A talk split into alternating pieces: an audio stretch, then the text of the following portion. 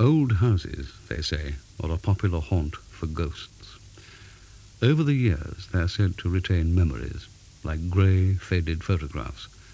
Some, of course, are very happy, but many are sad, tragic, and even horrific. Strange happenings can often be reasoned by historical records. The former use of the building can be a clue to weird goings-on. The night watchman in this story has such a tale to tell. Harry clocked on at 11.30, as he'd done for the past 14 years. He worked for a business which operated from a row of Victorian buildings which had been converted into modern offices and storerooms. They were all linked together by corridors, and it was his job to guard what amounted to thousands of pounds worth of equipment. He did his rounds according to a time schedule. He would check that the doors were locked and mark them off on his sheet. He had an electronic device linked to a clock, and if he didn't arrive at certain points by certain times, an alarm bell would ring in the main security office, which would alert the police. It was a lonely life, patrolling the dark, empty offices and corridors throughout the dark of the night. But he liked it that way. He was always joking that he was his own boss. As he went on his rounds this night, he was to experience a most strange happening. As he walked through the dark corridors, his flashlight bounced around the walls, casting eerie shadows everywhere. He started imagining things, like we all do when we're alone. There's somebody else with you, or something will suddenly emerge from the dark corners. He tried to dismiss them, as he'd done for the last fourteen years.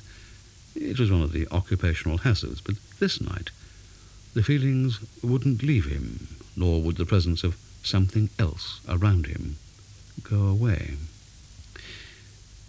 He turned the key in the lock of the door of the library and went in. The tall bookshelves spread across the room cast shadows and concealed many dark corners and hiding places. Then it happened. The voices. They were young and joyful, children singing nursery rhymes. One was very familiar to him. He remembered it from his childhood. Ring a ring a roses, a bucket full of posies, tissue, tissue, we all fall down. Harry knew the origin of this song. It came from the days of the plague in London, when thousands died of the Black Death. Harry wanted to run, but was unsure of the children's reaction. He stayed fixed to the spot and watched as a little girl, about five, dressed in a Victorian smock, came towards him, her hair in ribbons and a happy, smiling face.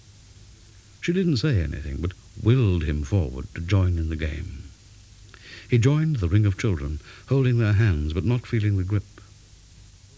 Then they faded. Ring a ring a roses, and completely disappeared. Pocket full of posies, laughing and singing as they went. We all fall down. Harry was confused. Nothing like this had ever happened before, but the explanation was soon to be discovered. Somehow he reached out to the shelf nearest to him, and there was a book about the history of the area and its buildings. He flicked through the pages and came across a paragraph of the actual building he was standing in. He read the paragraph. The house is a listed building, and before being converted into offices, it was owned by the church, who offered shelter to hundreds of poor children whose parents had left them to fend for themselves. The building used to be a church orphanage.